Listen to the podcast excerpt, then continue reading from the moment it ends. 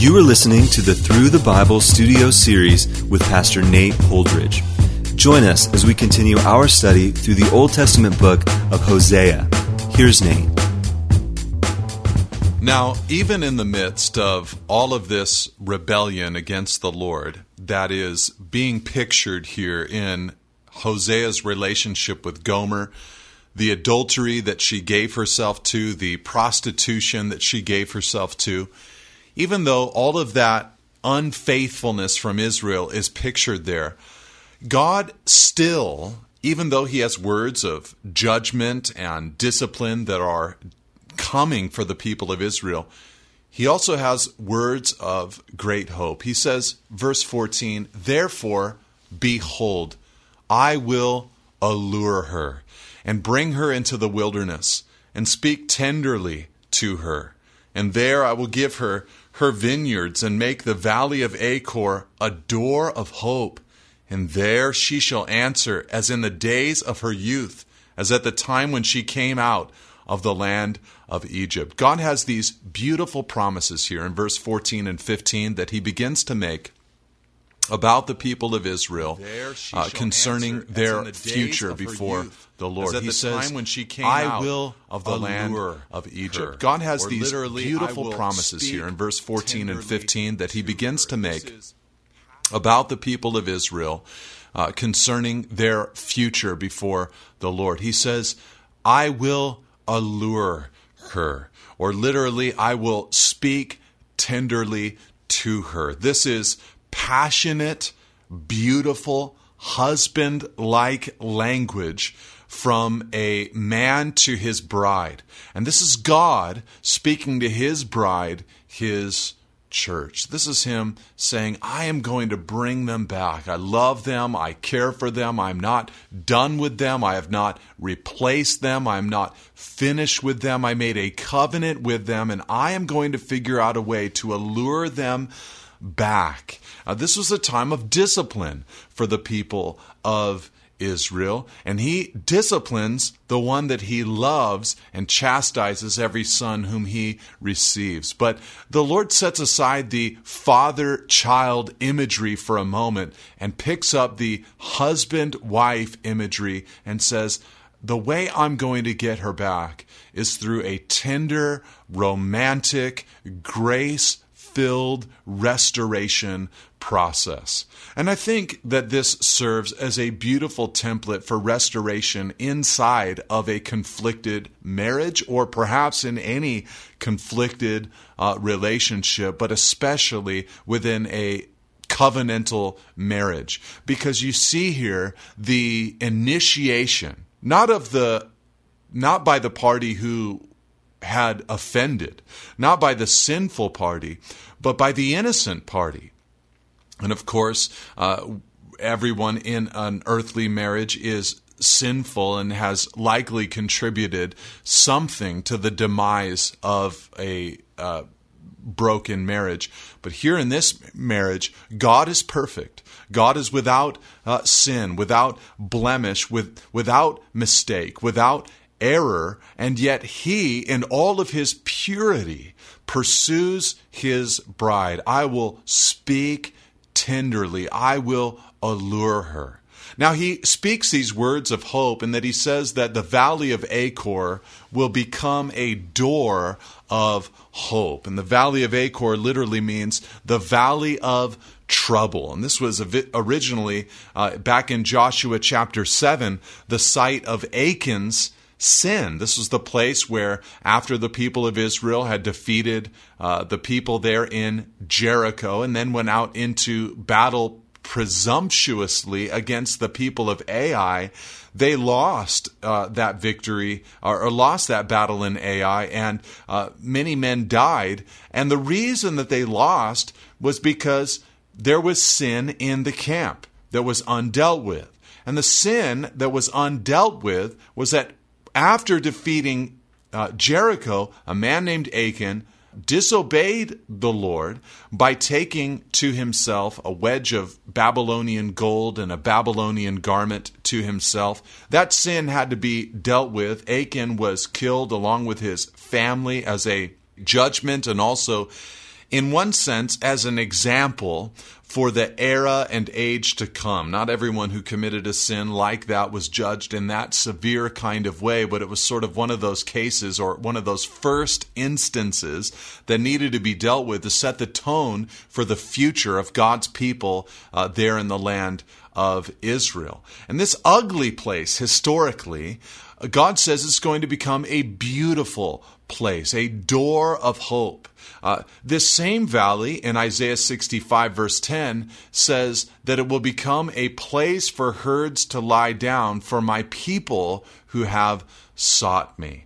And so God is describing a fresh, newlywed kind of experience with the people of Israel. He says she will answer in the days of her youth as at the time when she came out of the land of Egypt. And so God is reminiscing, you know, remember those times, the beauty, the just strong love uh, that was uh, going back and forth between me and my people. And that kind of passion, God says, is going to return.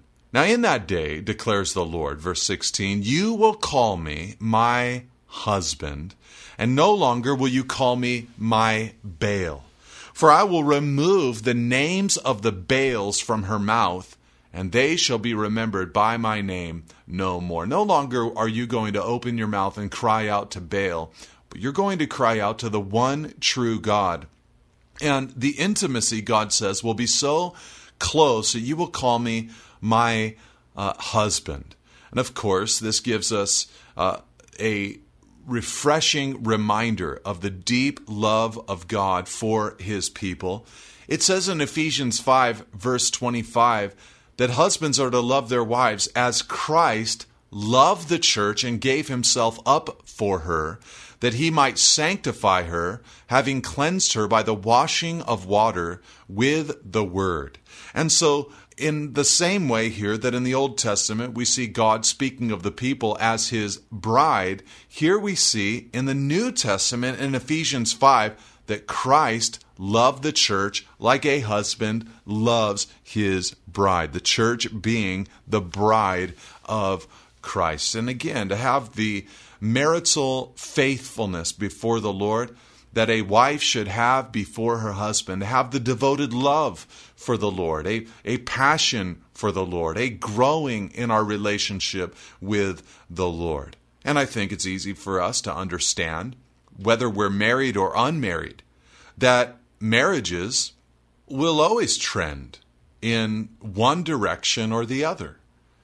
And so the question I think that we would ask is where is our marriage to the Lord trending? Are we getting closer to the Lord? Are we growing in love with the Lord? Are we learning more about the Lord and His nature and who He is as we study Him in His Word? Or are we growing more distant from the Lord? Are we doing things that we know that the Lord disapproves of, that He would ask us and tell us not to do? Are we willing to break his heart, so to speak? I think so often we think of sin as disobedience to God or disobedience to a father, but perhaps we need to think of it as the breaking of the heart of a spouse. And so he says, uh, the day will come. This is a day of hope where you will call me my husband, and I will make for them, verse 18, a covenant on that day with the beasts of the field, the birds of the heavens, and the creeping things of the ground. And I will abolish the bow, the sword, and war from the land, and I will make you lie down in safety. Now, I believe that this is speaking of the kingdom age. I think that these prophecies have yet to be fulfilled by the Lord, that the day is coming when uh, there will even be peace with the beasts and the birds and the creeping things. There will be no uh, bow, no sword, no war, no need for weapons even.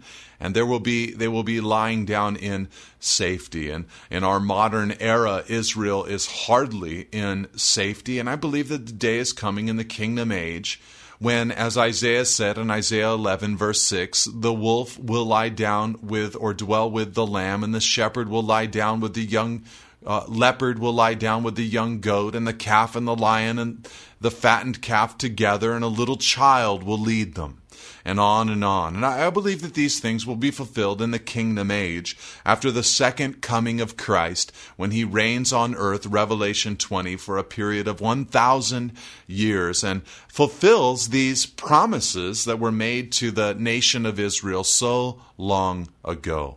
He says in verse 19, And I will betroth you to me forever. I will betroth you to me in righteousness and in justice, in steadfast love and in mercy. I will betroth you to me in faithfulness, and you shall know the Lord.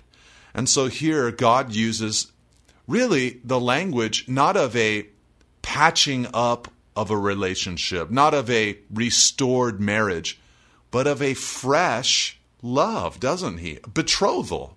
I'll betroth you to me forever. I will betroth you to me in righteousness and justice. I will betroth you to me in faithfulness, he says three times. This speaks of a fresh love that I believe will be a perpetually fresh love, deepening over the years, but perpetually in a state of newness and freshness before the Lord. How wonderful when God fulfills this promise with his people. And in that day, verse 21, I will answer, declares the Lord, I will answer the heavens, and they shall answer the earth, and the earth shall answer the grain, the wine, and the oil. And they shall answer, Jezreel, and I will sow her for myself in the land, and I will have mercy on no mercy. And I will say to not my people, You are my people, and he shall say, You are my God. And so this speaks of, number one, agricultural success in the kingdom age but full restoration as well. Notice that all three of the names of Hosea's children are mentioned Jezreel, No Mercy, and Not My People are all mentioned. It's as if God is saying, I've answered the, the bloodshed there in Ezra, Jezreel by the house of Jehu, and I'm, I've healed the land. I'll answer the heavens and the earth. And the state of no mercy, I will have mercy. And the state of not my people, they will become my people, and he will say, You are my God. And so the great promise of God for the future the great promise of restoration. And I think it's good for us to set our minds upon the grace of Christ and the p- potential restoration that is, is ours in Him. The Lord can go back to our personal Jezreels, our personal points of violence and uh, brokenness and pain historically, and He can touch them and heal them.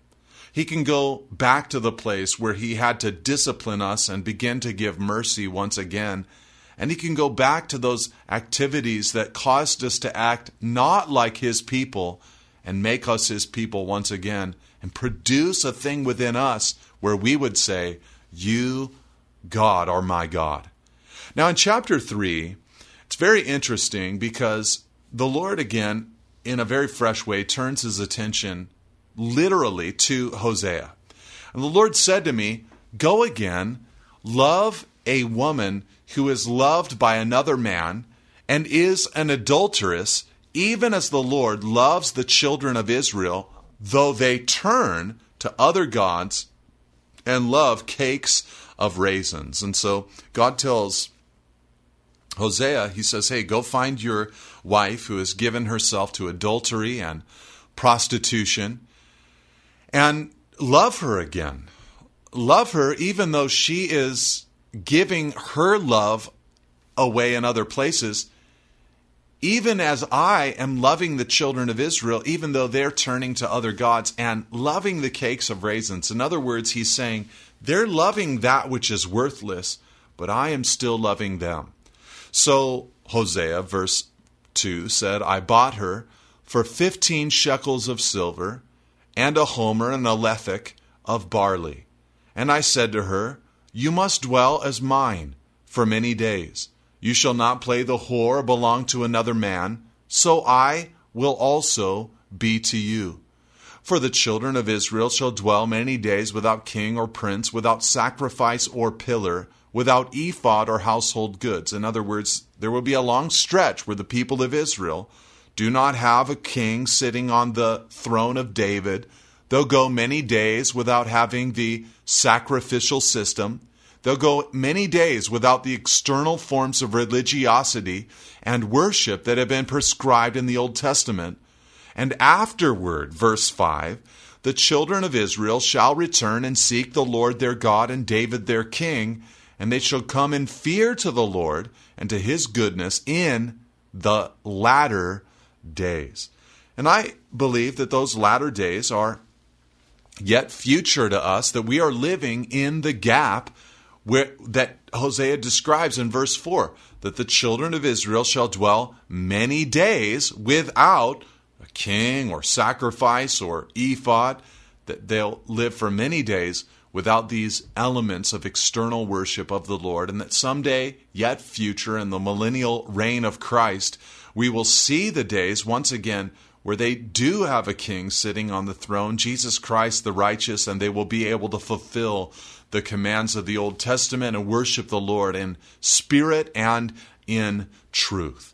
But how powerful here that Hosea goes out and purchases his wife out of prostitution uh, for himself. And again, I think it speaks to us of the, our desire and our need to be completely devoted to the Lord.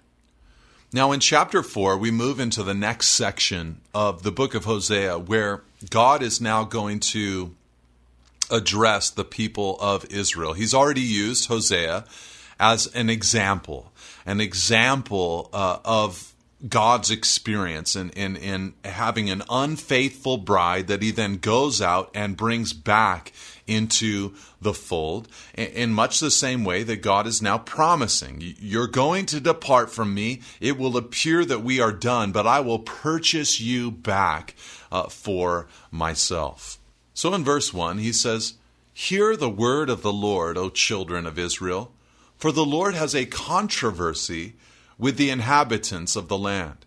There is no faithfulness or steadfast love and no knowledge of God in the land. There is swearing, lying, murder, stealing, and committing adultery. They break all bounds, and bloodshed follows bloodshed. Therefore the land mourns, and all who dwell in it languish, and also the beasts of the field and the birds of the heavens, and even the fish of the sea are taken away. Now, in Hosea 2, uh, we actually saw the Lord uh, with an upward progression. He says, i will say to the people, uh, I'll deal with Jezreel, then I will have mercy on no mercy, and then I will uh, have the people who are not my people become my people, and ultimately, finally, they will say, You are my God. Now, here we see a downward progression. In verse 1, they don't say to God, You are my God. Instead, he says, There is no faithfulness or steadfast love and no knowledge of God in the land. That's sort of the, the root problem. The root problem is a lack of love for God and a lack of knowledge of God amongst the people uh, at this time. They, of course, asked Jesus the question, What is the greatest commandment? And he quoted from Deuteronomy 6, verse 5, when he said, You shall love the Lord your God with all your heart and with all your soul and with all your mind. This is the root problem uh, in the nation of Israel. Yes, they weren't keeping the Ten Commandments, but all of that disobedience was flowing from a lack of love for the Lord, a lack of devotion unto the Lord. And so that was the uh, root of the problem. Now, the fruit is then manifested in verse 2. He says, There is instead swearing, lying, murder, stealing, and committing adultery. They, they break all bounds, and bloodshed follows bloodshed. In other words, half of the Ten Commandments are broken there in verse 2. Uh, the uh, cursing brought down uh, in God's name, lying, murder, stealing, and adultery. The third, ninth, sixth, eighth, and seventh commandment, all broken here in verse 2. So the root of the problem, a lack of love and uh, for God and knowledge of God, but the fruit of that root then is all of this ugly disobedience that is coming out uh, in their lives. The Bible teaches that we are to keep our hearts with all uh, vigilance, for from it flow the springs of life. When there's no fear of God, no love of God, we can expect that the fruit that will come out of that root is a is a, a lots of disobedience and ugliness and catastrophe, and that's what we're seeing here in verse two. Now, ultimately, the final you know, result of that fruit in their lives is, he says, verse 3 Therefore the land mourns, and all who dwell in it languish, and the beasts of the field, and the birds of the heavens, and even the fish of the sea are taken away. In other words, uh, this is a great description of drought physically in the nation of Israel. God had said in Deuteronomy 28, verse 23 and 24, that this brand of disobedience would lead to the heavens over your head turning to bronze and the earth under you becoming iron. The Lord will make the rain of your land powder. From heaven, dust shall come down on you until you are destroyed. And so they were experiencing the full uh, desolation or would experience it as a result of their disobedience. And would we not say that disobedience to the Lord leads to great dryness within? Now, in verse 4, God announces in particular that he is at has an issue with the spiritual leadership there in Israel. He says, "Yet let no one contend." In other words, let no one argue. No one can argue with me at this time. No one can pick a fight with me about what I'm doing to the people of Israel. He says, And let none uh, accuse, for with you is my contention, O priest. And so here we see the Lord focusing on the priest, and as we'll see in a moment, the prophet there in Israel. Now, there in Israel, this is, of course, referencing not the uh, entire 12 tribes nation of Israel, but the 10 northern tribes. And they had a false priesthood. We learn in 1 Kings 12 and 1 Kings 13 that Jeroboam, the original king in northern Israel, made priests from all sorts of people. And they had various false prophets who would prophesy whatever the popular opinion of the day uh, was. And so he says, I, I have a problem with you, O priest. Verse 5 You shall stumble by day. The prophet also shall stumble with you in the night, and I will destroy your mother. And so God is saying here, uh, you priest and prophet who are so loyal to your human king rather than having God as your king, you are going to experience judgment. I'm going to cut off the supply of life. Uh, you won't have future lines of prophets and priests there in the north. I'm going to cut off this uh, perverse uh, creation of man. Uh, my people, he says, verse 6, are destroyed for lack of knowledge because you have rejected knowledge. I reject you from being a priest for me.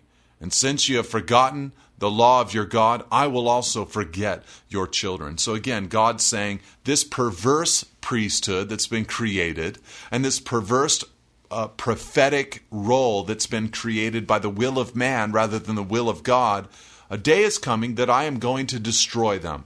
And I'll forget your children, and they will not have a future prophetic or priestly role, at least not in the way that they had uh, created.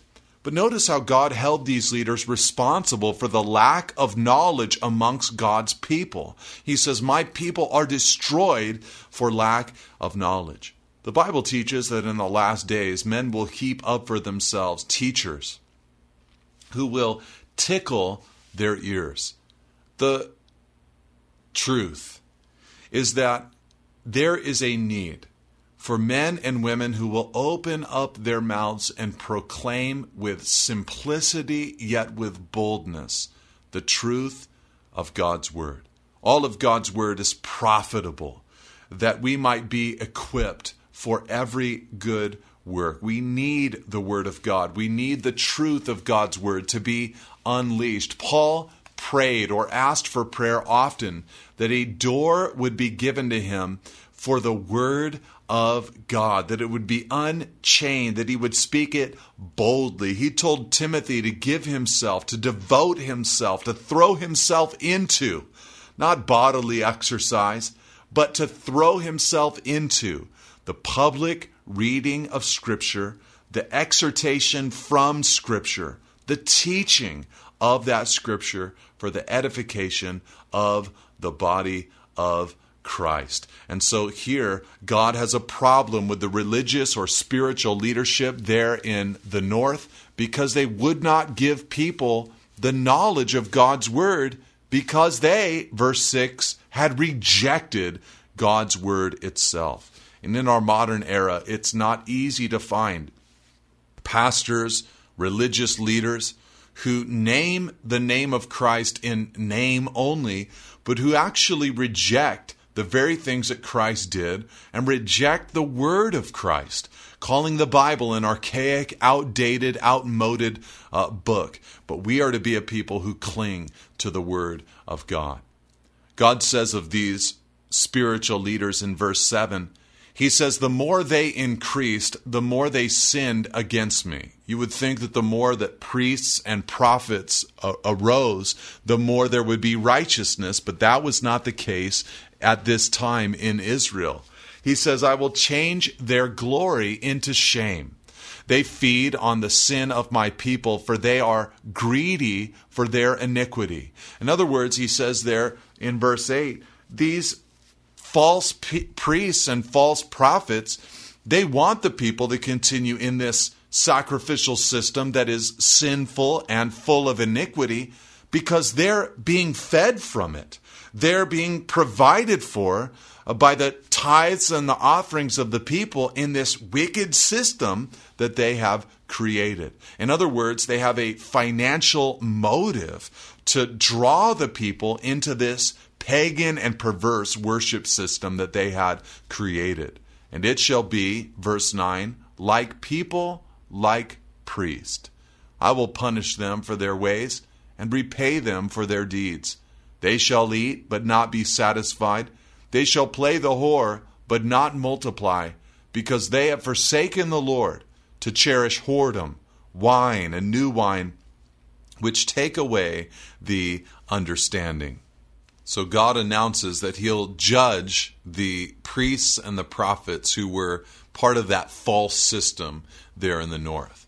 Now, God in verse 12 turns his attention to the people. My people inquire, he says, of a piece of wood, and their walking staff give them oracles. For a spirit of whoredom has led them astray, and they have left their God to play the whore. So this is how far they had gone. They were giving themselves to these, these ancient divination practices, using wood to try to figure out uh, the future and what God had for them, inquiring of them. He says they sacrifice on the tops of the mountains and burn offerings on the hills under oak, poplar, and terebinth because their shade is good. Therefore, your daughters play the whore and your brides commit adultery. So they were giving themselves to these uh, sexual rites with male cult prostitutes up there on the mountaintops. He says, though, in verse 14, I will not punish your daughters when they play the whore, nor your brides when they commit adultery, for the men themselves go aside with prostitutes and sacrifice with cult prostitutes and a people without understanding shall come to ruin. He says, Listen, I can't single out the women only because the men are guilty as well of these crimes. Though you play the whore, O Israel, let not Judah become guilty. Enter not into Gilgal, nor go up to Beth Aven, and swear not as the Lord lives. So God now gives a warning to the southern kingdom, the people of Israel. He says, Don't go up there to the north. Don't enter into Gilgal. Don't go up to Beth Aven, which used to be Bethel, the house of God, but now is referred to as the house of wickedness by God. He says, Don't go up there. Don't associate. Enter not, nor go up to. Swear not, God says. And don't go up there with them and say, As the Lord lives. They still had the spiritual speech of the Old Testament, but none of the life of consecration to the Lord. He says, like a stubborn heifer, Israel is stubborn. Can the Lord now feed them like a lamb in a broad pasture? They just had this rebellious attitude before the Lord. Ephraim, verse 17, and this is a uh, the most prominent tribe in the northern kingdom and will be mentioned 36 times in the book of Hosea. They will come to stand for the nation of Israel as a whole. And he says, So of them, Ephraim is joined to idols. Leave him alone. When their drink is gone, they give themselves to whoring. Their rulers dearly love shame. A wind has wrapped them in its wings, and they shall be ashamed because of their sacrifices. In other words, it seems that God is prophetically saying they're about to be carried away. Like, like the wind carries away, a wind has wrapped them in its wings.